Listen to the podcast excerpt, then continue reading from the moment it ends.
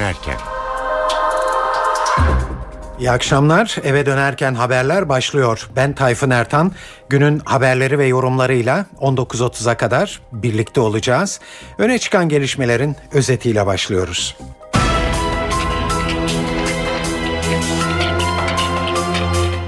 İstanbul Gazi Osman Paşa'da polise silahlı bir saldırı düzenlendi. Olayda bir polis şehit oldu. İki kişi de yaralandı. Saldırgan yakalandı. Meclis Başkanlığı mecliste cemevi açılmasıyla ilgili davaya bakan mahkemeye savunmasını gönderdi. Savunmada Alevilik İslam'ın bir alt yorumudur. İbadet yeri cemevi değil camidir deniyor. 2013 bütçesinden en büyük pay Milli Eğitim Bakanlığı'na gidiyor ancak gözlemciler bütçenin bir bütün olarak savunma bütçesi niteliği taşıdığına dikkat çekiyorlar. Uluslararası Gazetecileri Koruma Komitesi dünyada en fazla tutuklu gazetecinin Türkiye'de olduğunu belirtiyor. İstanbul Büyükşehir Belediye Başkanı Kadir Topbaş, Kadıköy Meydanı'ndaki Atatürk heykelinin kaldırılacağına yönelik iddiaların doğru olmadığını söyledi. Ve İtalya'da eski Başbakan Silvio Berlusconi siyasete geri dönme adımları atıyor.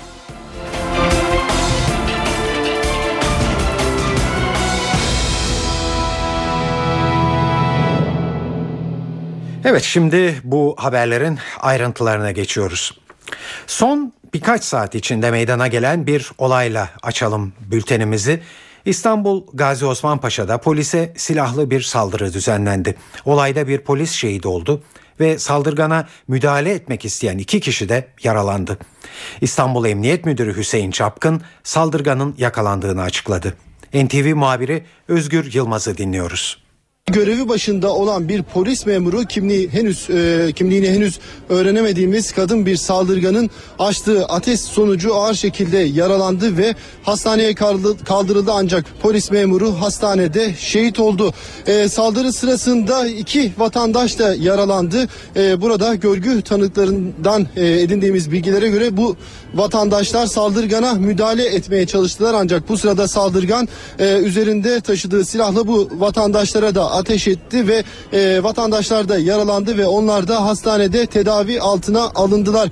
E, saldırgandan bahsetmek gerekirse kimliğini henüz öğrenemedik. Bu saldırganın e, kim ya da kimler adına bu saldırıyı gerçekleştirdi, hangi örgüt adına bu saldırıyı gerçekleştirdi. E, bu konuda henüz elimize ulaşmış bir bilgi yok. Ancak saldırgan e, olaydan sonra yakalandı, gözaltına alındı, e, hafif şekilde yaralandığı bilgisi bizlere ulaştı ve üzerinde yapılan aramada bir de el bombası bulundu. Saldırgan gözaltında ancak e, burada vatandaşlarla konuştuk, görgü tanıklarıyla konuştuk. Onlar saldırıda e, yakalanan e, kadın saldırganın dışında iki kişi daha olduğundan bahsettiler. Bu iki kişinin de e, kaçtığı bilgisini bizlere aktardılar. Polis onların yakalanabilmesi için de e, şu anda bulunduğumuz Gazi Osman Paşa'da ve İstanbul genelinde de geniş çaplı bir e, operasyon başlattı.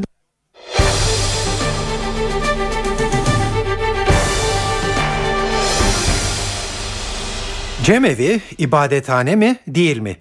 Bu soru bir kez daha Türkiye'nin gündemine girdi bugün. Tartışma CHP Tunceli Milletvekili Hüseyin Aygün'ün mecliste cemevi açılmasına ilişkin talebinin reddedilmesiyle başladı. Aygün meclis başkanlığının red kararı alması üzerine dava açtı. Meclis başkanlığı da mahkemeye 4 sayfalık bir savunma gönderdi. Bu savunmada Alevilik İslam'ın bir alt yorumudur, ibadet yeri de cemevi değil camidir ifadelerine yer verildi ve davanın reddi istendi. Şimdi mahkemenin alacağı karar bekleniyor. Ayrıntıları NTV Ankara muhabirlerimizden Özden Erkuş anlatıyor. Aleviliğin ibadet yeri de camidir, cemevi olamaz. Bu ifadeler CHP Tunceli Milletvekili Hüseyin Aygün'ün meclise cemevi açılmasına ilişkin talebini reddeden Meclis Başkanlığı'nın savunmasından. Aygün'ün Ankara 6. İdare Mahkemesi'nde açtığı dava cemevi tartışmalarını yeniden alevlendirdi. Meclis Başkanlığı mahkemeye bu talebi neden reddettiğine ilişkin 4 sayfalık bir metin gönderdi. Diyanetin görüşlerine de yer verilen savunmada Hristiyanlıktaki protestanlar ve Katolikler gibi Aleviliğin de İslam'ın bir alt yorumu olduğu belirtildi. Savunmada İslam'ın bir alt yorumu olan Aleviliğin İslam'ın ortak ibadet yerleri olan cami ve mescitler dışında ayrı bir ibadet yeri olamayacağı cemevi ve benzeri yerlerin ibadet yeri kapsamında değerlendirilmesine imkan bulunmadığından davanın reddi gerekir ifadelerine yer verildi. Cami dışında bir ibadethanenin kabul edilemeyeceği vurgulanan yazıda Hacı Bektaş Veli Külliyesi de örnek gösterildi. Savunmada İslam dininin usulüne göre açılmış cami ve mescit dışındaki yerlerin ibadet yeri olarak kabul mümkün değildir. Nevşehir'deki Hacı Bektaş Veli Külliyesi'nde bile ibadethane olarak cami vardır, cemevi bulunmamaktadır denildi. Cumhuriyet Halk Partili Aygün'ün 7 Mayıs'ta Türkiye Büyük Millet Meclisi'nde cemevi açılması için yaptığı başvuru meclis başkanlığınca 6 Temmuz'da reddedilmişti. Özden Erkuş, NTV Radyo, Ankara. Mecliste bütçe maratonu dün siyasi liderlerin birbirlerine sert sözlerle yüklenmesiyle başladı. Bir yandan BDP'liler hakkındaki dokunulmazlık dosyaları, diğer yanda ekonomi ve dış politika öne çıkan konu başlıkları oldu. Başbakan 27 Nisan e-muhtırasının Türkiye'ye verdiği zararın maddi boyutunu açıkladı. CHP Genel Başkanı ise Sayıştay raporlarının açıklanmasını istedi. MHP lideri Türkiye'nin NATO'dan Patriot talebine sert çıktı ve BDP eş genel başkanından dokunulmazlık konusunda referandum önerisi geldi. Bu mesajları NTV muhabiri Murat Koralp derledi. Genel kurulun bütçede bütçenin ilk gün mesaisinde liderlerin söz duellosunun yaşanmasını bekliyorduk. Aynen de beklediğimiz gibi oldu. Liderler birbirlerini çok sert sözlerle eleştirdiler. Muhalefet ilk önce kürsüye çıktı ardından da Başbakan Erdoğan hükümet adına eleştirileri cevaplandırdı. İlk olarak kürsüye BDP eş genel başkanı Gülten Kışanak çıktı ve dokunulmazlıkların kaldırılması önerisini halka soralım bir referandum yapılsın bu konuyla ilgili dedi. Gülten Kışanak kürsüyü Milliyetçi Hareket Partisi Genel Başkanı Devlet Bahçeli'ye bıraktı. Devlet Bahçeli'nin de tepkisi Türkiye'ye yerleştirilmesi planlanan Patriot füzelerine ilişkindi. Türkiye manda altına alındı da bizim haberimiz mi yok eleştirisinde bulundu Bahçeli ve şöyle sürdürdü eleştirilerini. Federasyon özlemi çekenler, başkanlık rüyası görenler, üniter yapıyı bozmayı aklından geçirenler aynanın karşısında kendilerini kontrol etsin dedi Milliyetçi Hareket Partisi Genel Başkanı Devlet Bahçeli. Hemen onun ardından da Cumhuriyet Halk Partisi Genel Başkanı Kemal Kılıçdaroğlu kürsüye geldi. Sayıştay raporlarının gelmeden bütçenin görüşülemeyeceğini ifade etti. Kemal Kılıçdaroğlu da bir eleştirisi daha vardı. Hükümetin ekonomi politikalarını mercek altına aldı eleştirdi ve e, kendilerine hükümetin kendisini Uludere olayıyla ilgili olarak kontrol etmesi gerektiğini, bunun sorumlusu olarak hükümet hükümet olduğunu gösterdi Kemal Kılıçdaroğlu. Başbakan kürsüye geldiğinde bütün bu eleştirileri cevaplamak için kürsüye çıktı. Çarpıcı da bir tespitte bulundu Başbakan Erdoğan. 27 Nisan e-bildirisinin Türkiye ekonomik maliyetinin 2 milyar dolar olduğunu söyledi Başbakan. AK Parti Cumhuriyet'le hesaplaşıyor eleştirilerine ilişkinde e, asla bir hesaplaşma içinde değiliz. Ekonomideki başarıları Cumhuriyet'le bir hesaplaşma gibi lanse edenler darbelere destek veren tavırlarını sorgulasın dedi Başbakan Erdoğan. Meclis Genel Kurulu'nda bütçe görüşmelerinin başlangıcı beklendiği gibi yüksek tansiyonlu geçti. Önce muhalefet liderleri sonra Başbakan Erdoğan kürsüye çıktı. Muhalefet özellikle ekonomi ve dış politikayla hükümete yüklendi. Başbakanın yanıtları sırasında genel kurulda tansiyonun yükseldiği görüldü. Başbakan Erdoğan'ın bütçe konuşmasında dikkatleri çeken bir ifadesi iktidarın cumhuriyetle hesaplaşmadığı şeklindeki sözleriydi. Bu sözler tabi muhalefetin sık sık dile getirdiği eleştirilere bir yanıt niteliği taşıyordu. Milliyet gazetesi Ankara temsilcisi Fikret Bilay'ı dinliyoruz. Evet tabi muhalefetin özellikle hükümete yüklendiği noktalardan bir tanesi Cumhuriyetle hesaplaşıldığı şeklinde. Cumhuriyet kurumlarının içlerinin boşaltıldığı, işlevsiz bırakıldığı ve laik kurumlar yerine daha çok din referanslı kurumların öne çıkartıldığı, e, eğitim dahil bütün alanlara bu eksen alınarak yaklaşıldığı şeklinde. Sayın Başbakan da bu eleştirilere topyekun bir cevap vermiş oldu bütçe konuşmasında. E, biz Cumhuriyetle hesaplaşmıyoruz, bir rövanş almıyoruz veya öyle bir niyetimiz yok. Aksine işte 23 29 Ekim 1923'te kurulan Cumhuriyeti daha ileri noktalara taşımaya çalışıyoruz. Cumhuriyetle bir sorunumuz yok mesajı verdi. Ama son dönemde gündemdeki tartışmalar özellikle din eksenli tartışmalar, eğitimde yapılan değişiklikler, 4 artı 4 artı 4 modeli gibi bir takım yeni organizasyonlar muhalefet tarafından e, Cumhuriyet'in temel nitelikleriyle bağdaşmayan politikalar olarak değerlendirildi. Bu bakımdan bir rövanş olarak görüldü. Keza davalar da öyle değerlendirildi. E, hala devam eden birçok e, davanın aslında bazı kurumları yıpratmaya dönük olduğu eleştirileri vardı muhalefet tarafından dile getirilen. Bütün bu toplu eleştirilere Başbakan toplu bir yanıt verdi bütçe konuşmasında. Şimdi biraz da 2013 bütçesinde öne çıkan harcama kalemlerine bir göz atalım. En büyük pay Milli Eğitim Bakanlığı'nın.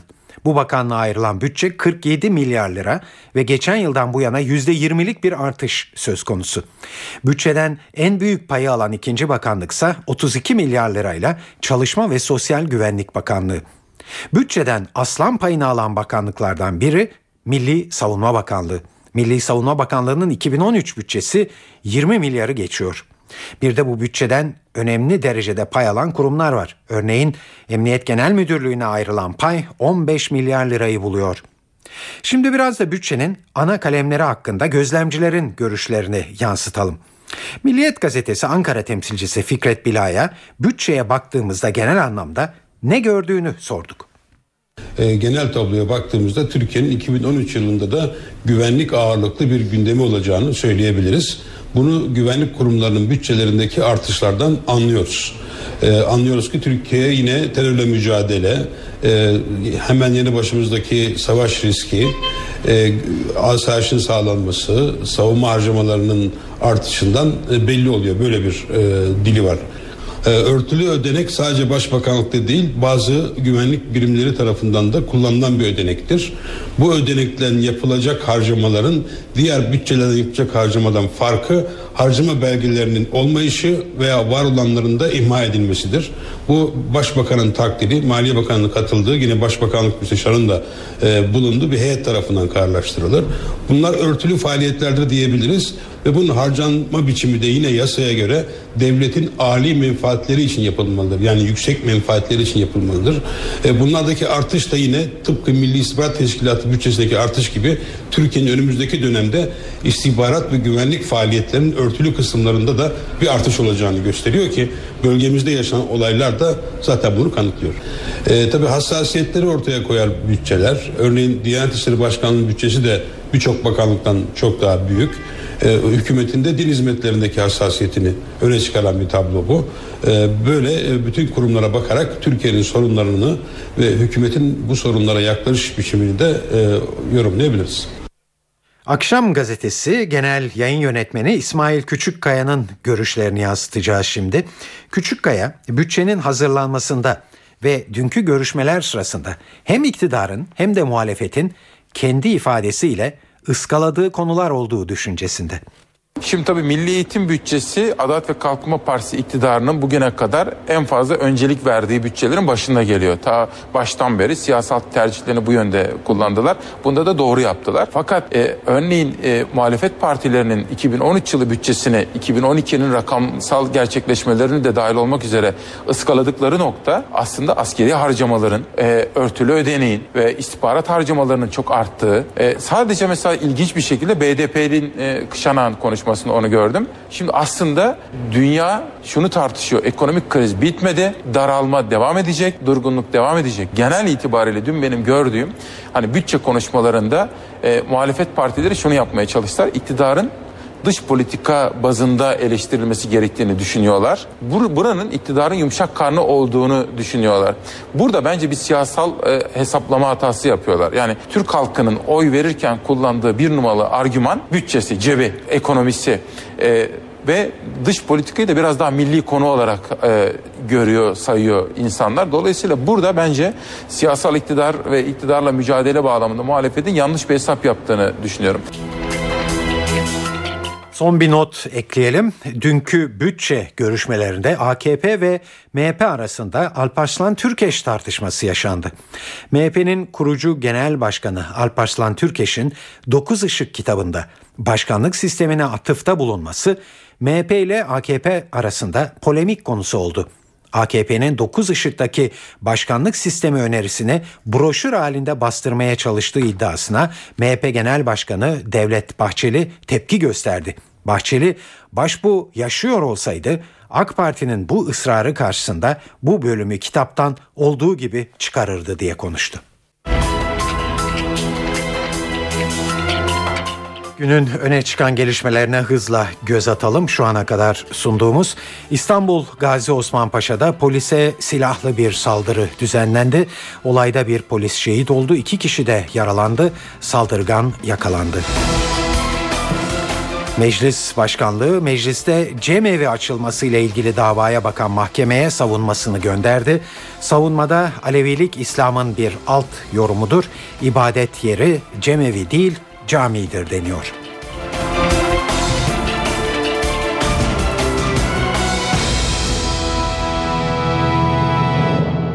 Şimdi günün diğer gelişmeleriyle devam ediyoruz.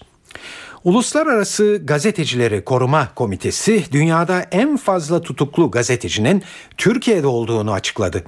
Komiteden yapılan açıklamada Türkiye 49 gazeteciyle listenin başında ve gazetecilere yoğun baskı uygulayan İran ve Çin'i de geride bırakmış durumda.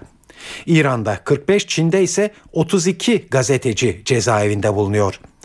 Komite Başkanı Joel Simon, terör suçu ve devlete karşı suç işleme gibi gerekçelerle yapılan yargılamaların hükümetlerin tutuklamak, korkutmak ve hapis cezası vermek için tercih ettiği araçlar olduğunu kaydetti.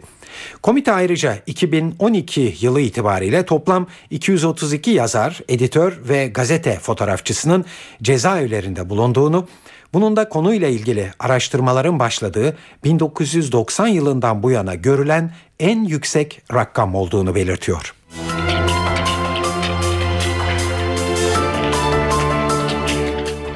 Yeni büyükşehir yasası artık yürürlükte. Bu yasa çıkartılırken hatırlayacaksınız son dakika eklemelerle bazı ilçe belediyelerinin sınırları değiştirilmişti.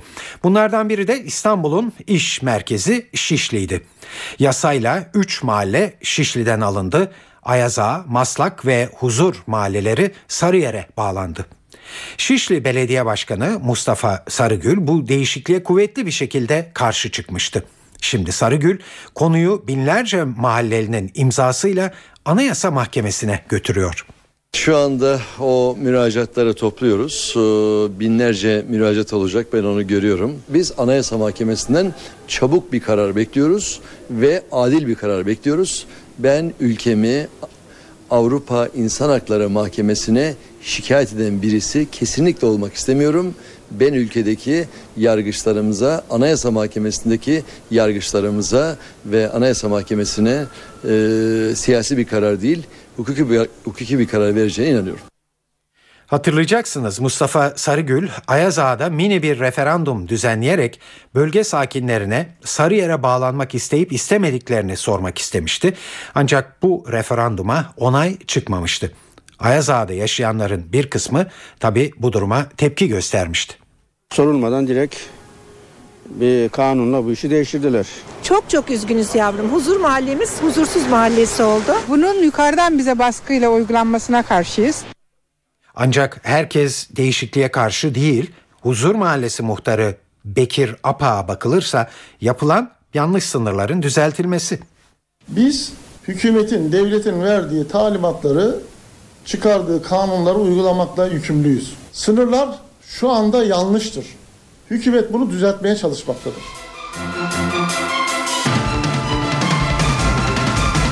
İstanbul Kadıköy meydanı bir süredir tartışmaların odağında. CHP'li meclis üyelerinin meydandaki Atatürk heykelinin kaldırılacağına yönelik iddiaları bu tartışmayı başlattı.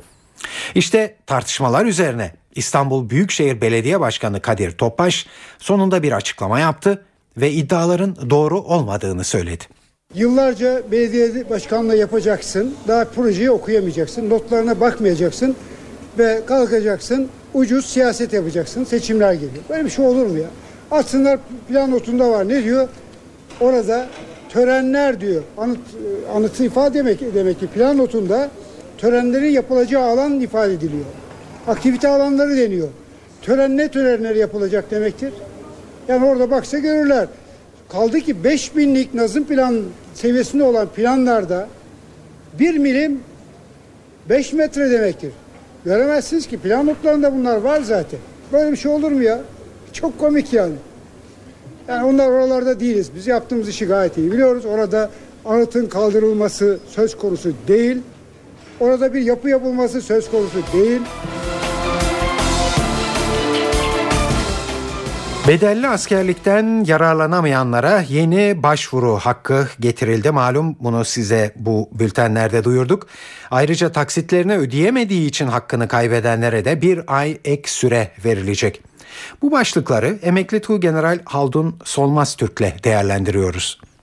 Bu kanunun e, sunuluş ve uygulanış şekli, geçiriliş şekli e, kamuoyunda parası olan askerlikten e, sıyırabilir. Efendim e, olmayan e, gider askerliğini e, paşa paşa yapar izlenimi yarattı. Yani bir e, bir bölüme bölünmeye sebep oldu. Para veya ekonomik güç üzerinden. Onun için uygulanış şekline karşıyım ama bedele doğrusu karşı değilim. Adil olması koşuluyla. Konu sadece bedel veya bedelsiz meselesi değil. E, hatırlayacaksınız e, izleyicilerimiz de şüphesiz ilgilenenler bilecektir. E, yıllardır e, tek tip askerlik konuşulur. E, bunun temelinde e, bir vatandaş olarak bir yükümlülük yerine getirilecekse bu yükümlülüğün e, tüm vatandaşlara eşit olarak paylaştırılması aynı koşullarda e, bunun yükümlülüğün yerine getirilmesi öngörülür. Bedelli askerlik tek, tip askerlikle birlikte ele alındığında gerçekten adaleti e, zedeleyen veya bu adalet adil uygulama algısını zedeleyen bir uygulama. E, o nedenle dediğim gibi uygulama şekline karşıyım ama prensip olarak karşı değilim.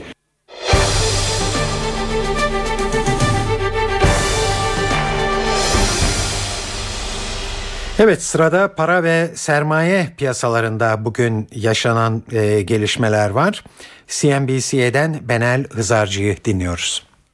İstanbul Menkul Kıymetler Borsası yeni zirveleri denediği bir günü hafif eksiyle kapattı.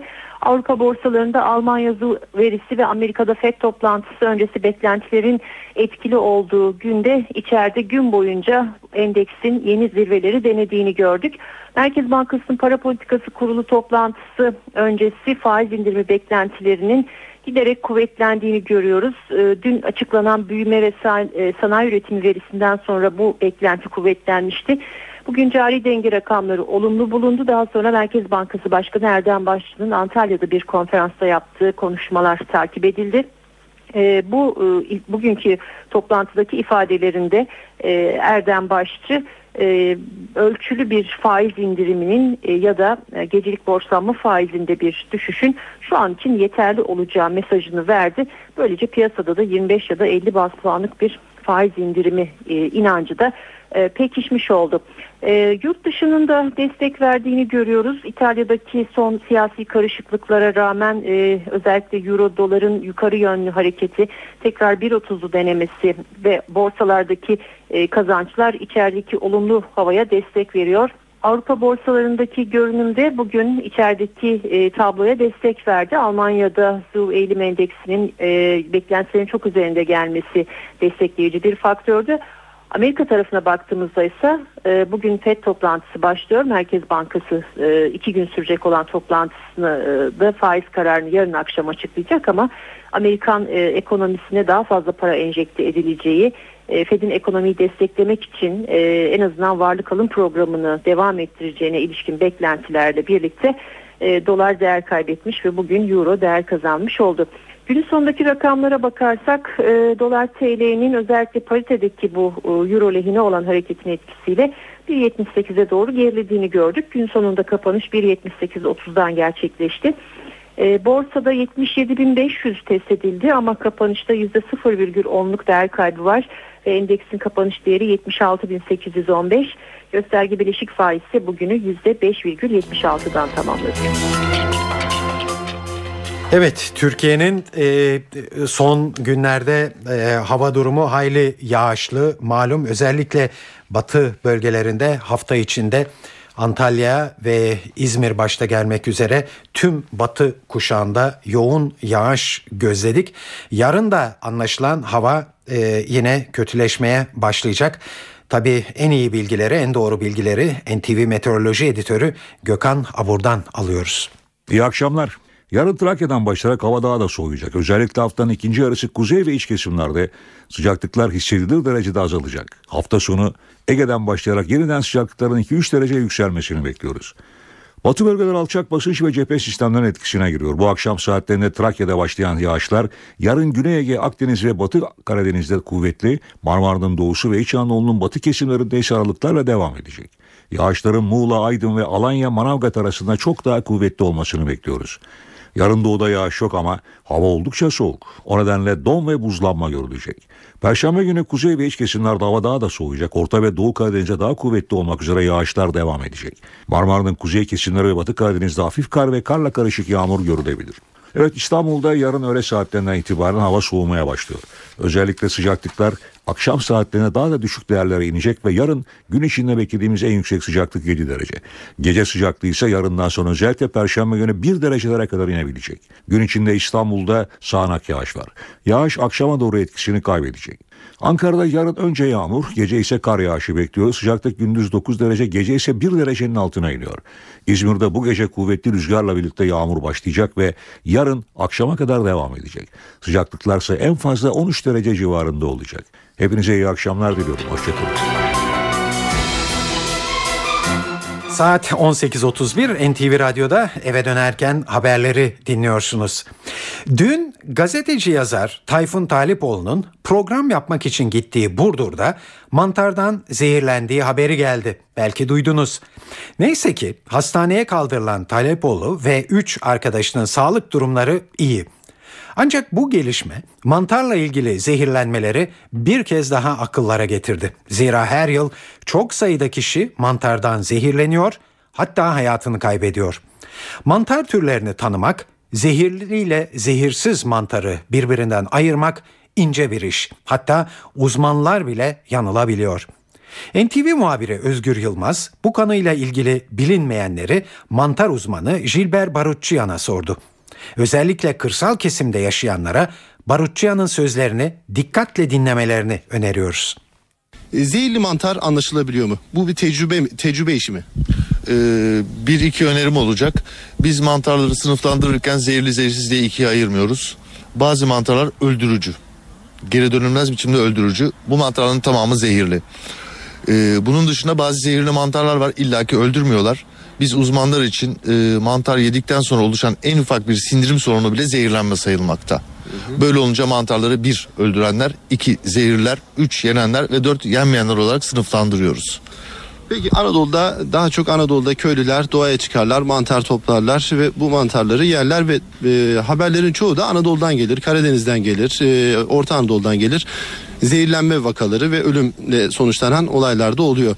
E, buradaki örnekler üzerinden anlat, anlatır mısınız? Nedir bu mantarlar? E, hangisi yenilebiliyor? Bir özelliği var mı? Bunu ayırt edebileceğimiz bir yanı var mı? Hayır maalesef e, mantarları e, zehirli zehirsiz diye ayırt etmek için hiçbir teknik ve metot yok.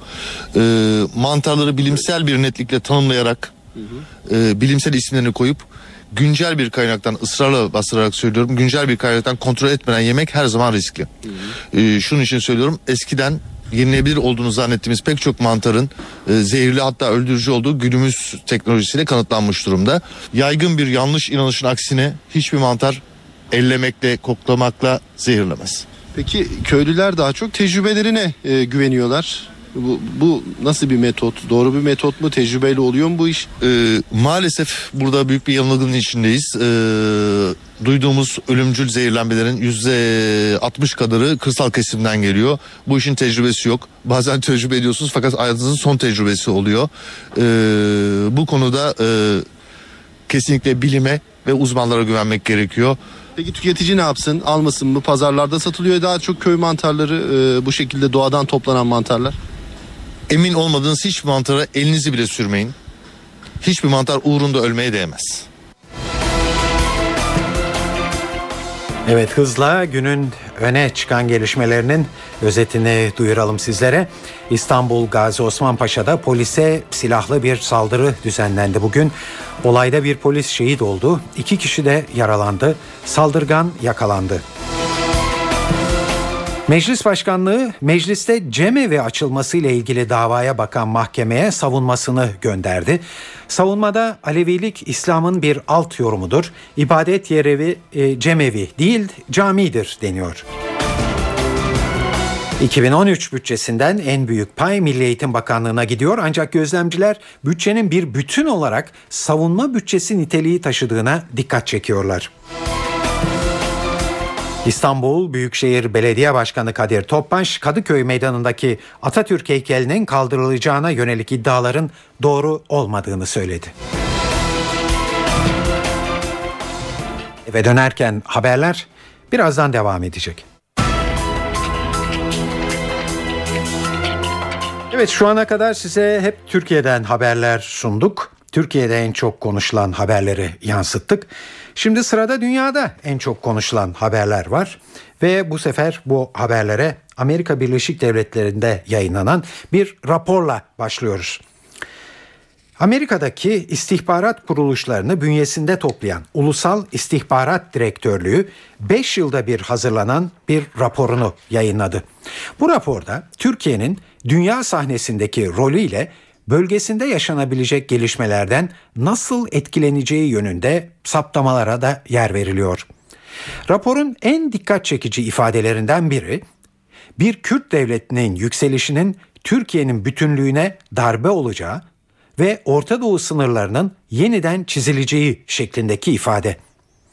Ulusal İstihbarat Konseyi danışmanı ve raporun başyazarı Matthew Barrows'a göre bu muhtemel bir senaryo değil ancak gerçekleşmeyeceğinin de emin olunması gerekiyor.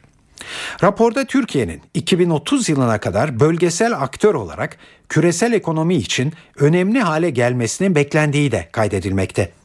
Barros'a göre bu anlamda Türkiye'nin uluslararası sistemde daha geniş bir etkisi olacak.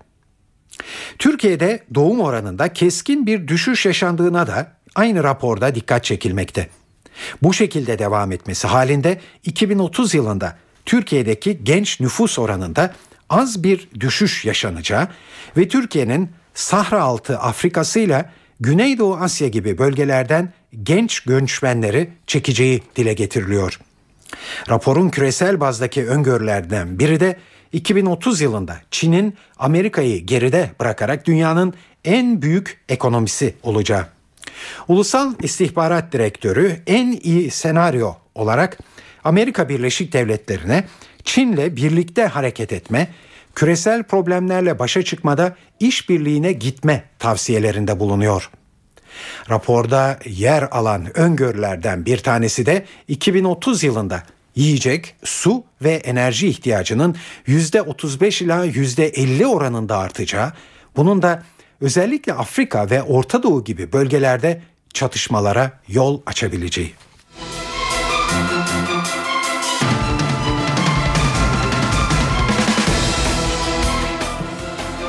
İsrail Başbakanı Benjamin Netanyahu'dan Türkiye'ye yeni mesajlar var. Hanuka bayramı nedeniyle İsrail'de görevli yabancı gazetecilerle buluşan Netanyahu, ilişkilerin iyi olması iki ülkenin de çıkarına dedi. Netanyahu iki ülkede aynı meydan okuma ve tehditlerle karşı karşıya. Umuyorum bu durum belki de aramızdaki sorunun ileride birlikte üstesinden gelmemize yardımcı olacaktır diye konuştu. Basın toplantısında İran'ın nükleer programı ve Filistin konusu da gündemdeydi. İran'ın nükleer bomba üretimine her zamankinden daha yakın olduğunu belirten Netanyahu, İran'ın uranyum zenginleştirmesinin 2013 yılında durdurulması gerektiğini tekrarladı. The chances of effectively stopping Iran's nuclear weapons program İran, uranyum zenginleştirme eşiğini aştığında nükleer programlarını durdurma şansımız kayda değer ölçüde azalacak. Şüphesiz önümüzdeki yıl uğraşmamız gereken en önemli konulardan biri İran'ın kırmızı çizgiyi geçmesini önlemek olacak. And there's no doubt that this will be a major challenge. Irak'ta merkezi hükümetle kuzeydeki Kürt yönetimi arasındaki gerginlik devam ediyor. Evet Erbil, Bağdat hattında petrol dağıtımı konusunda yaşanan tartışmalar henüz soğumamışken Kürt yönetiminin lideri Mesut Barzani Kerkük'e kaydırmış olduğu peşmergeleri ziyaret etti. Barzani savaş istemediklerini ama gerekirse savaşmaya hazır olduklarını söyledi. Kürt halkı savaşı sevmez ama konu kendini korumak olursa ölmeye hazırdır. Kürt halkına yapılan haksızlığı kabul etmezler. Savaşı önlemek için savaşa hazırlıklı ol diye bir söz vardır. Sizin hazırlıklı olmanız benim için ve Kürt halkı için bir gurur kaynağı. İnşallah bir savaş çıkmaz. Ama eğer savaş çıkarsa siz buraya halkımızın haklarını korumak için geldiniz. Başkalarının topraklarını gasp edip insan öldürmeye gelmediniz. Evet, Irak merkezi hükümetiyle Kürt yönetimi arasındaki kriz geçtiğimiz ay merkezi kuvvetlerin Bağdat, Selahaddin ve Kerkük'ün kesişme noktasında yer alan Tusur Matu'da güvenliği üstlenmek istemesiyle tırmanmış, peşmerge güçleriyle Irak ordusu karşı karşıya gelmişti.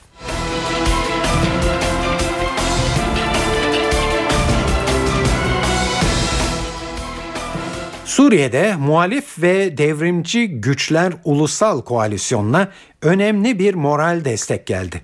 Avrupa Birliği koalisyonu Suriye halkının meşru temsilcisi olarak tanıdı. Karar Avrupa Birliği Dışişleri Bakanlarının dün Brüksel'de yaptığı görüşmede alındı. Koalisyon Başkanı Muazel Hatip'in de katıldığı bu görüşmede Suriye'deki son durum değerlendirildi.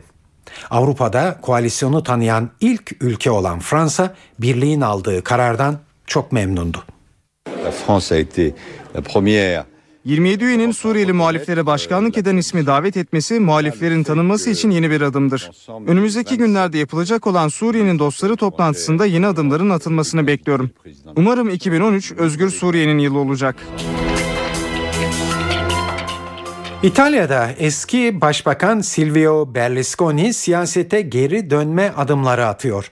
Berlusconi bugün Monti hükümetini Almanya merkezli politikalar izlemekle suçladı ve bu politikaların ülkede resesyona, durgunluğa neden olduğunu söyledi. Berlusconi'nin açıklamalarından ayrıntılarını NTV Milano muhabiri Şeyda Kanepa anlatıyor. Evet, e, Berlusconi eski performansını yakaladı diyebiliriz. Sabah saatlerinden itibaren televizyonda yaptığı konuşmalar İtalyan basının gündemine düştü ve hiçbir şey konuşulmuyor dersek gerçekten abartılı olmaz. Berlusconi İtalyan ekonomisinin bugün bulunduğu durumdan Almanya başta olmak üzere Avrupa'yı tutuyor. Almanya merkezli bir ekonominin İtalya'ya son derece zarar verdiğini savunuyor ve bunun sorumlusunu da Mario Monti olarak gösteriyor. Geçtiğimiz yıl Kasım ayında Mario Monti'ye yerini bırakarak politikadan çekilen Berlusconi geçtiğimiz haftaya kadar Monti hükümetine tam destek vermişti. Birden kararını değiştirdi, desteğini çekti ve ülkeyi kurtarmak adına bizzat politikaya gireceğini açıkladı. İtalya İçişleri Bakanlığı'ndan gelen açıklamaya göre seçimlerin 17 Şubat'ta veya 24 Şubat'ta yapılması bekleniyor. Aslında erken seçim kararı alınmasaydı da zaten Nisan ayında seçimlerin yapılması bekleniyordu. Peki değişen ne? Değişen şu artık politik istikrar e, sağlanamadığı aşikar İtalya'da ve seçimlerden sonra da Monti hükümetinin geçtiğimiz yıl göreve gelmesine neden olan ekonomik reformların hayata geçirilmesi konusunda sıkıntı yaşanacağı yaygın bir e, kanı. Hangi hükümet gelirse gelsin e, İtalyanlara e, kemer sıktıracak e, yeni reformların veya eski reformların uygulanmasını sağlayacak yasaların meclisten e, büyük bir çoğunlukla geçmesinin zor olduğu konuşuluyor. Bu Monti hükümetinin tekrar e, göreve gelmesiyle sorula, e, çözülebilecek bir sorun Almanya ve Hollanda başta olmak üzere Avrupa liderlerine göre Monti'nin tekrar göreve gelmesi için büyük baskı var. Ancak son sözü yine İtalyan halkı söyleyecek ve seçimlerde oyunu e, kim istiyorsa ondan tarafa kullanacak. Berlusconi'nin şu andaki oy potansiyeli %12 ile %16 civarında ancak geçen seçimlerde olduğu gibi Kuzey Ligi Partisi ile koalisyona gitmesi ve e, ortak seçime girmesi bekleniyor. Her halükarda Berlusconi'nin tekrar başbakan olması çok zor görünüyor. Ancak İtalya'daki dengeleri bozacak bir şekilde de popülist bir politika yapması bekleniyor seçim kampanyasında. Fransa'da Cumhurbaşkanı François Hollande'ın getirdiği %75'lik servet vergisinden kaçan zenginler ülkeyi birer birer terk ediyor. Bu listeye son olarak Belçika'ya yerleşen ünlü oyuncu Gerard Depardieu de eklendi. 63 yaşındaki oyuncunun ev aldığı Fransa sınırındaki Neçin kasabasında nüfusun yaklaşık %30'unu ülkelerinde vergi ödemek istemeyen zengin Fransızlar oluşturuyor. Vergiden kaçan Fransız zenginlerin yurt dışına gitmesi ülkede bir süredir tartışma konusu. Her şey mal varlığı 1 milyon euronun üzerinde olanlardan %75 oranında vergi alınacağı sözünü veren François Hollande'ın Mayıs ayında Cumhurbaşkanı seçilmesiyle başlamıştı. Hükümet şimdi Hollande'ın verdiği sözü önümüzdeki yıl hayata geçirmek için hazırlık yapıyor. Fransa'nın en zengini Bernard Arnault bir süre önce Belçika vatandaşlığı için başvuruda bulununca başta Cumhurbaşkanı François Hollande'dan gelmek üzere tepkilerin hedefi olmuştu. Vatandaşlıktan çıkabileceği veya ülkeyi terk edebileceği konuşulan yaklaşık 300 bin zenginin arasında moda devi Christian Dior da var. Eski IMF Başkanı Dominic Strauss-Kahn'ın koltuğunda neden cinsel saldırı davasında uzlaşmaya varıldı. New York'taki duruşmada otel görevlisi Nafis Satu Diao'la ve Strauss-Kahn arasında anlaşma sağlandı. Ancak anlaşmanın ayrıntılarının gizli kalacağı da açıklandı. 63 yaşındaki Strauss-Kahn cinsel saldırı suçlamasıyla yargılanıyordu. Strauss-Kahn hakkında açılan ilk dava otel görevlisinin verdiği ifadelerdeki tutarsızlık nedeniyle düşmüştü. Ancak 33 yaşındaki Diallo bunun ardından bir de tazminat davası açmıştı. Şimdi uzlaşma haberiyle ikinci dava da sonuçlanmış oldu. Skandal Strauss-Kahn'ın IMF koltuğunu bırakmasına neden olmuştu.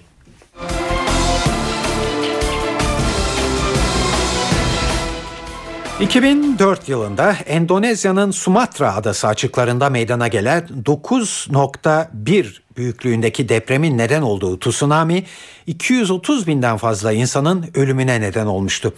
İşte o tsunami şimdi film olarak beyaz perdeye geliyor. The Impossible adlı film Los Angeles'ta tanıtıldı.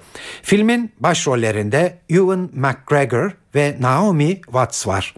Filmin oyuncuları rol gereği de olsa tsunami tecrübesini yakından hissettiklerini söylüyor.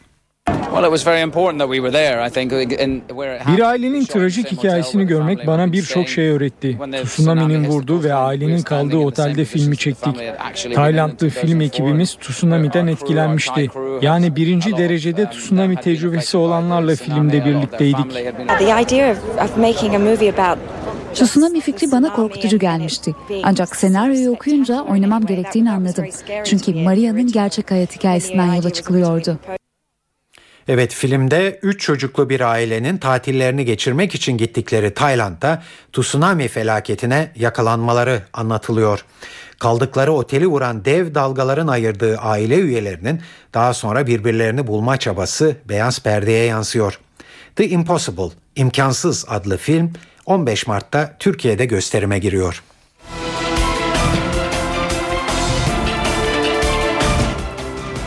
Hollandalı bilim adamlarının araştırması yalnızlığın demans yani hafıza kaybı riskini %64 arttırdığını ortaya koydu. 2000 kişi üzerinde yapılan araştırmaya göre yalnız yaşamak tek başına bir risk faktörü değil aslında. Demans riskini asıl arttıran kişinin sosyal yönden aktif olmaması. Sosyal ilişkilerin eksikliğinde zihinsel faaliyetlerin düşüşe geçtiği belirtiliyor. Etrafında pek çok insan olmasına rağmen yine de kendini yalnız hisseden yaşlılarda demans riski yüksek. Nöroloji ve Psikiyatri dergisinde yayınlanan araştırmaya göre demans ve Alzheimer'dan korunmak için sağlıklı beslenme, egzersiz ve beyni aktif tutmanın yanı sıra sosyal iletişime de önem vermek gerekiyor. Uzmanlar insan ilişkilerinin zihni canlı tuttuğuna dikkat çekiyorlar. Bu nedenle hem birbirleriyle birlikte hem de yalnız yaşayan yaşlıların bir şeyler paylaşabildikleri sosyal çevre edinmelerinin önemine de vurgu yapılmakta. İstanbul Gazi Osman Paşa'da polise silahlı bir saldırı düzenlendi. Olayda bir polis şehit oldu. İki kişi de yaralandı. Saldırgan yakalandı. Meclis Başkanlığı mecliste cemevi açılması ile ilgili davaya bakan mahkemeye savunmasını gönderdi. Savunmada Alevilik İslam'ın bir alt yorumudur. İbadet yeri cemevi değil camidir deniyor. İstanbul Büyükşehir Belediye Başkanı Kadir Topbaş, Kadıköy meydanındaki Atatürk heykelinin kaldırılacağına yönelik iddiaların doğru olmadığını söyledi. Ve İtalya'da eski başbakan Silvio Berlusconi siyasete geri dönme adımları atıyor.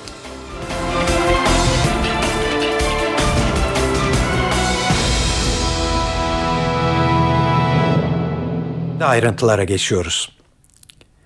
İstanbul Gazi Osman Paşa'da polise silahlı bir saldırı düzenlendi bugün öğleden sonra ve olayda bir polis şehit oldu. Saldırgana müdahale etmek isteyen iki kişi de yaralandı.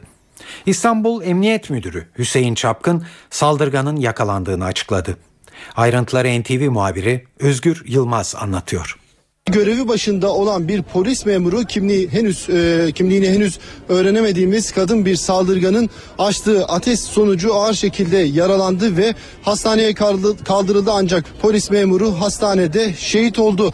E, saldırı sırasında iki vatandaş da yaralandı. E, burada görgü tanıklarından e, edindiğimiz bilgilere göre bu vatandaşlar saldırgana müdahale etmeye çalıştılar ancak bu sırada saldırgan e, üzerinde taşıdığı silahla bu vatandaşlara da ateş etti ve e, vatandaşlar da yaralandı ve onlar da hastanede tedavi altına alındılar. E, saldırgandan bahsetmek gerekirse kimliğini henüz öğrenemedik. Bu saldırganın e, kim ya da kimler adına bu saldırıyı gerçekleştirdi, hangi örgüt adına bu saldırıyı gerçekleştirdi.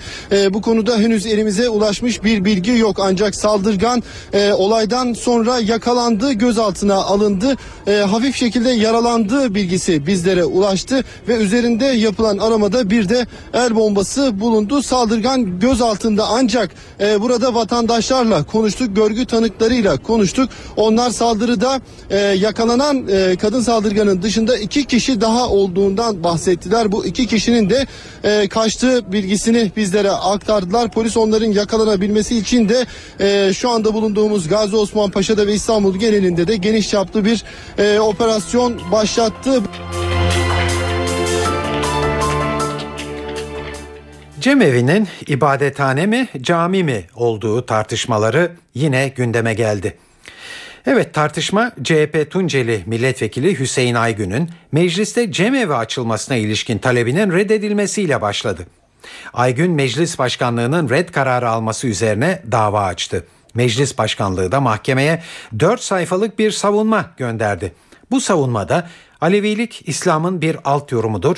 İbadet yeri cemevi değil camidir ifadelerine yer verildi ve davanın reddi istendi. Şimdi mahkemenin alacağı karar bekleniyor. NTV Ankara muhabirlerimizden Özden Erkuş'u dinliyoruz. Aleviliğin ibadet yeri de camidir, cemevi olamaz. Bu ifadeler CHP Tunceli Milletvekili Hüseyin Aygün'ün meclise cemevi açılmasına ilişkin talebini reddeden meclis başkanlığının savunmasından. Aygün'ün Ankara 6. İdare Mahkemesi'nde açtığı dava cemevi tartışmalarını yeniden alevlendirdi. Meclis Başkanlığı mahkemeye bu talebi neden reddettiğine ilişkin 4 sayfalık bir metin gönderdi. Diyanet'in görüşlerine de yer verilen savunmada Hristiyanlıktaki protestanlar ve Katolikler gibi Aleviliğin de İslam'ın bir alt yorumu olduğu belirtildi. Savunmada İslam'ın bir alt yorumu olan Aleviliğin İslam'ın ortak ibadet yerleri olan cami ve mescitler dışında ayrı bir ibadet yeri olamayacağı, cemevi ve benzeri yerlerin ibadet yeri kapsamında değerlendirilmesine imkan bulunmadığından davanın reddi gerekir ifadelerine yer verildi. Cami dışında bir ibadethanenin kabul edilemeyeceği vurgulanan yazıda Hacı Bektaş Veli Külliyesi de örnek gösterildi. Savunmada İslam dininin usulüne göre açılmış cami ve mescit dışındaki yerlerin ibadet yeri olarak kabul mümkün değildir. Nevşehir'deki Hacı Bektaş Veli Külliyesi'nde bile ibadethane olarak cami vardır, cemevi bulunmamaktadır denildi. Cumhuriyet Halk Partili Aygün'ün 7 Mayıs'ta Türkiye Büyük Millet Meclisi'nde cemevi açılması için yaptığı başvuru meclis başkanlığınca 6 Temmuz'da reddedilmişti. Özden Erkuş, NTV Radyo, Ankara. Mecliste bütçe maratonu dün siyasi liderlerin birbirine sert sözlerle yüklenmesiyle başladı. Bir yandan BDP'liler hakkında dokunulmazlık dosyaları, diğer yanda ekonomi ve dış politika öne çıkan konu başlıkları oldu. Başbakan 27 Nisan e-muhtırasının Türkiye'ye verdiği zararın maddi boyutunu açıkladı. CHP Genel Başkanı Sayıştay raporlarının açıklanmasını istedi. MHP lideri ise Türkiye'nin NATO'dan Patriot talebine sert çıktı ve BDP eş genel başkanından dokunulmazlık konusunda referandum önerisi geldi. Liderlerin öne çıkan mesajlarını NTV muhabiri Murat Koralp derledi.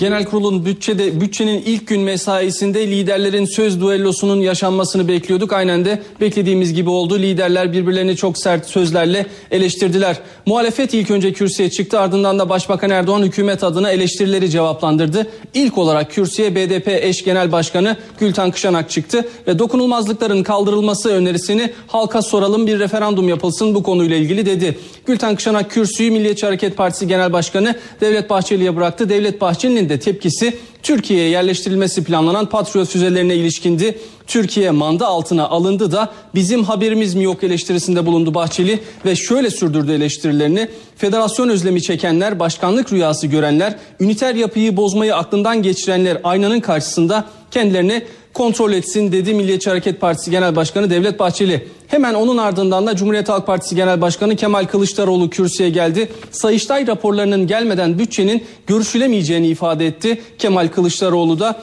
bir eleştirisi daha vardı. Hükümetin ekonomi politikalarını mercek altına aldığı eleştirdi ve e, kendilerine hükümetin kendisini Uludere olayıyla ilgili olarak kontrol etmesi gerektiğini, bunun sorumlusu olarak hükümet hükümet olduğunu gösterdi Kemal Kılıçdaroğlu.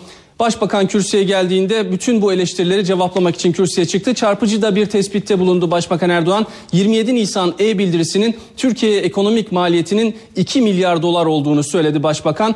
AK Parti Cumhuriyet'le hesaplaşıyor eleştirilerine ilişkinde e, asla bir hesaplaşma içinde değiliz. Ekonomideki başarıları Cumhuriyet'le bir hesaplaşma gibi lanse edenler darbelere destek veren tavırlarını sorgulasın dedi Başbakan Erdoğan.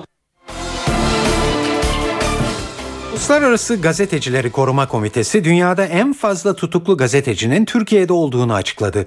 Komiteden yapılan açıklamada Türkiye 49 gazeteciyle listenin başında ve gazetecilere yoğun baskı uygulayan İran ve Çin'i de geride bırakmış durumda.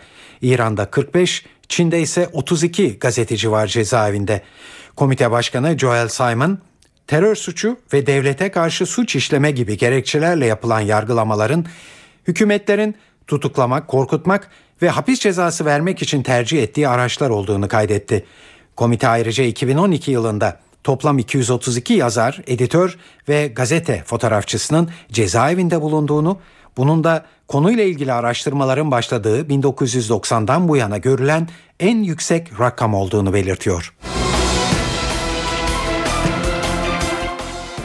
İstanbul Kadıköy meydanı bir süredir tartışmaların odağında. CHP'li meclis üyelerinin meydandaki Atatürk heykelinin kaldırılacağına yönelik iddiaları tartışma başlattı. İşte bu tartışmalar üzerine İstanbul Büyükşehir Belediye Başkanı Kadir Topbaş bir açıklama yaptı bugün ve iddiaların doğru olmadığını söyledi. Yıllarca belediye başkanlığı yapacaksın, daha projeyi okuyamayacaksın, notlarına bakmayacaksın ve kalkacaksın ucuz siyaset yapacaksın. Seçimler geliyor. Böyle bir şey olur mu ya? Aslında plan notunda var. Ne diyor? Orada törenler diyor. Anıt, anıtı ifade demek, demek ki plan notunda törenlerin yapılacağı alan ifade ediliyor.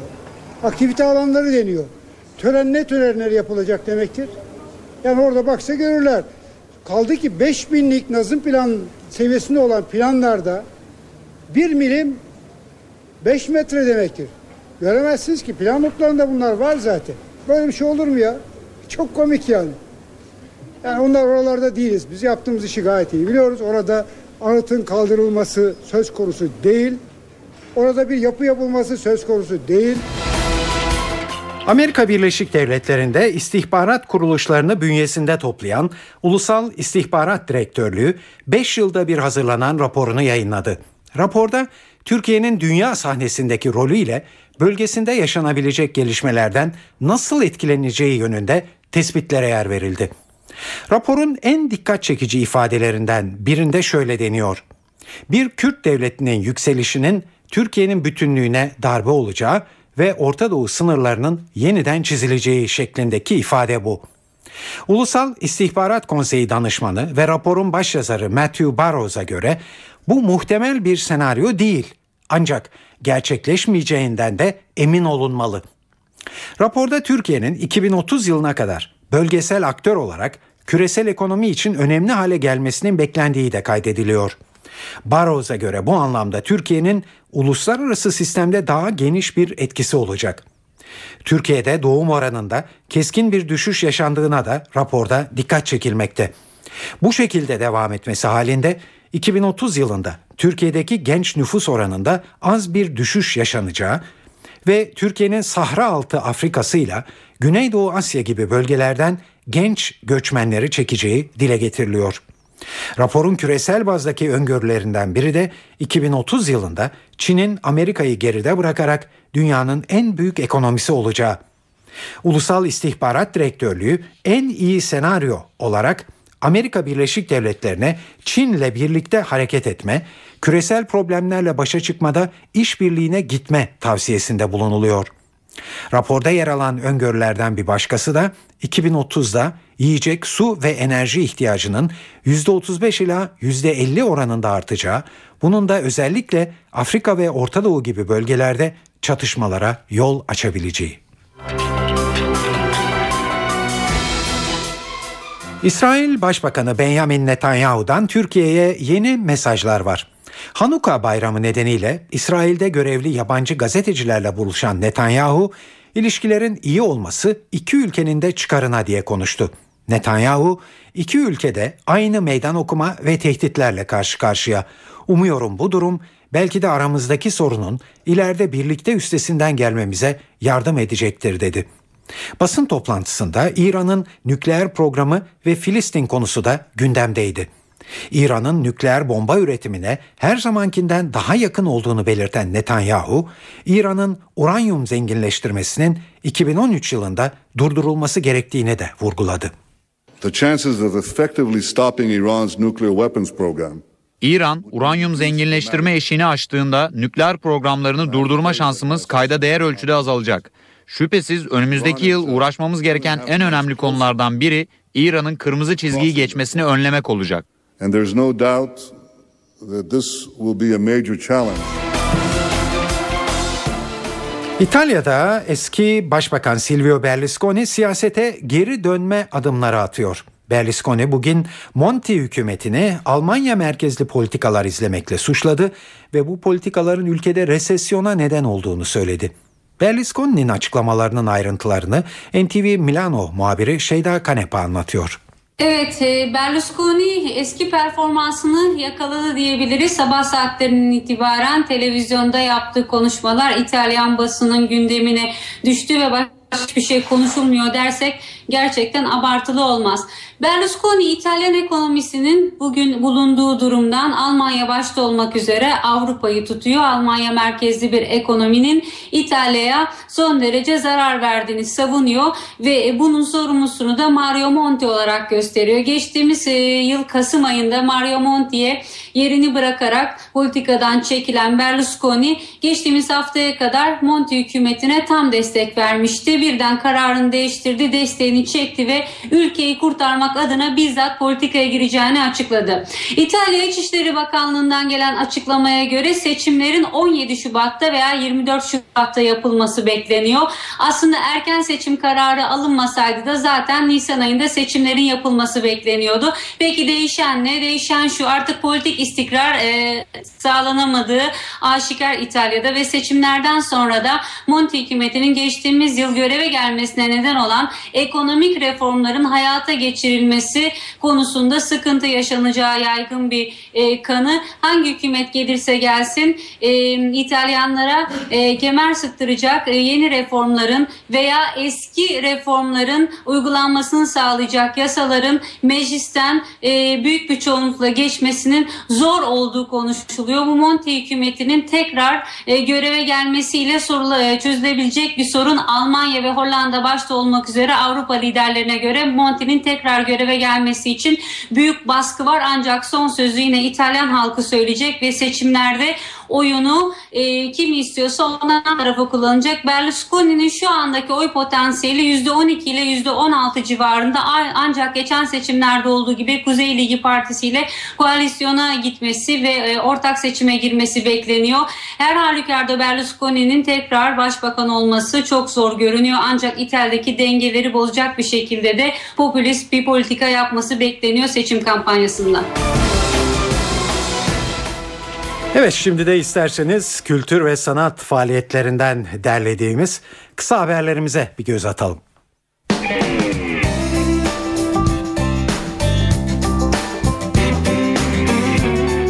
İş dünyasının önde gelen isimleri ve son iki yıldır Cem Yılmaz'ın konuk şef olarak Borusan İstanbul Filarmoni Orkestrası'nın özel konser projesi Ali Poyrazoğlu ile devam ediyor. Bugün gerçekleşecek konserde Carmen operasından seçilen özel bölümler seslendirilecek. Konser saat 20'den itibaren Lütfü Kırdar Anadolu Auditorium'unda. Bilet satışlarından elde edilen gelirin tamamının önceki yıllarda olduğu gibi Borusan Müzik Bursu Fonu'na aktarılacağını da söylemeden geçmeyelim. İtalyan dönem müziğinin en önemli temsilcilerinden L'Opera Stravagante renkli bir programla bu akşam iş sanat sahnesinde olacak. Zengin barok ve erken klasik dönem repertuarını yorumlama esnekliğine sahip topluluğa bu konserde Alman soprano Simon Kermes eşlik edecek konser saat 20'de. Klasik müziğe yepyeni bir soluk getiren Paganini gösterisi ise bu akşam Cemal Reşit Rey konser salonunda olacak. İnce esprilerle enerjisi hiç düşmeyen çağdaş bir klasik müzik gösterisi sunulan etkinlik saat 20'de başlayacak. Amerikalı rock müzisyeni ve şarkı yazarı Mark Lanegan da bugün salon İKSV'nin konuğu. Rock dünyasından sayısız sanatçı ve grupla müzik projelerine imza atan Lanegan saat 21.30'da sahnede olacak. İstanbul dışına çıkalım. Yasmin Levi Türkiye'deki konserlerine devam ediyor. Levi bugün Denizli'de sahneye çıkacak. Separat müziğini Endülüs flamenkosu, Orta Doğu ve Anadolu müzik geleneğiyle harmanlayan Yasmin Levi yeni albümü Libertad'dan parçaların yanı sıra eski şarkılarını ve Türkçe bazı eserleri yorumlayacak. Konseri saat 20.30'da EGS Park AVM'de. Anatema grubunun kurucu üyesi ve grubun birçok şarkısının yaratıcısı olan Danny Kavanagh bugün Eskişehir'de Anatema şarkıları ayrıca Pink Floyd, Massive Attack ve Metallica gibi grupların coverlarından oluşan akustik setiyle sanatçı saat 22'de 222 Park'ta çıkacak. Ankara Devlet Tiyatrosu da Hürrem Sultan adlı oyunuyla bugün Büyük Tiyatro'da seyirci karşısında olacak. Orhan Asena'nın kaleme aldığı, Serhat Nalbantoğlu'nun yönettiği oyun, Hürrem Sultan eliyle oluşan dolantılar ve tutkularla örtülü bir çerçevede Kanuni Sultan Süleyman'ın tarihsel kişiliğinin yanı sıra onun bir baba olarak güçlü ve zayıf yönlerini ortaya koyuyor. Oyun saat 20'de başlayacak. Akşam evde olacaksanız CNBC'de What's New Pussycat adlı filmi izleyebilirsiniz. Sinema dünyasına keyifli bir filmin yanı sıra senaryosunu kaleme alan Woody Allen'ı da kazandıran yapıtın başrollerinde Peter O'Toole ve Peter Sellers var. Dönemin en iyi komedilerinden biri olarak kabul edilen bu 1965 yapımı film saat 22'de başlayacak. Öncesinde ise saat 19'da Merlin, 20'de The Big Bang Theory, 21'de The Closer adlı diziler CNBC E ekranında olacak. E2'de ise saat 23'te Treme adlı dizi var. Kült bilgisayar oyunundan uyarlanan Tron Efsanesi adlı film ise televizyonda ilk kez bu akşam Star TV'de yayınlanacak. Yenilenmiş ve göz kamaştırıcı görsel efektleriyle dikkat çeken 3D teknolojisinin kullanıldığı filmde 27 yaşındaki teknoloji meraklısı Sam Flynn'in ortadan kaybolan babasını bulma macerası anlatılıyor. Filmin başlama saati 20. Ardından saat 22.30'da İşler Güçler adlı dizi başlayacak. Evet yayınımızı burada kapatma zamanı geldi ve minik bir notla bitirelim. Şu anda Galatasaray Kupa'da 1461 Trabzon e, takımıyla karşılaşmada ve maçın şu anda 26. dakikası oynanıyor ve karşılaşmada skor 0-0. Evet yayınımız burada sona eriyor. Bu haberlerin editörlüğünü Onur Koçaslan, stüdyo teknisyenliğini İsmet Tokdemir yaptı. Ben Tayfun Ertan. Hepinize iyi akşamlar diliyoruz. Hoşçakalın.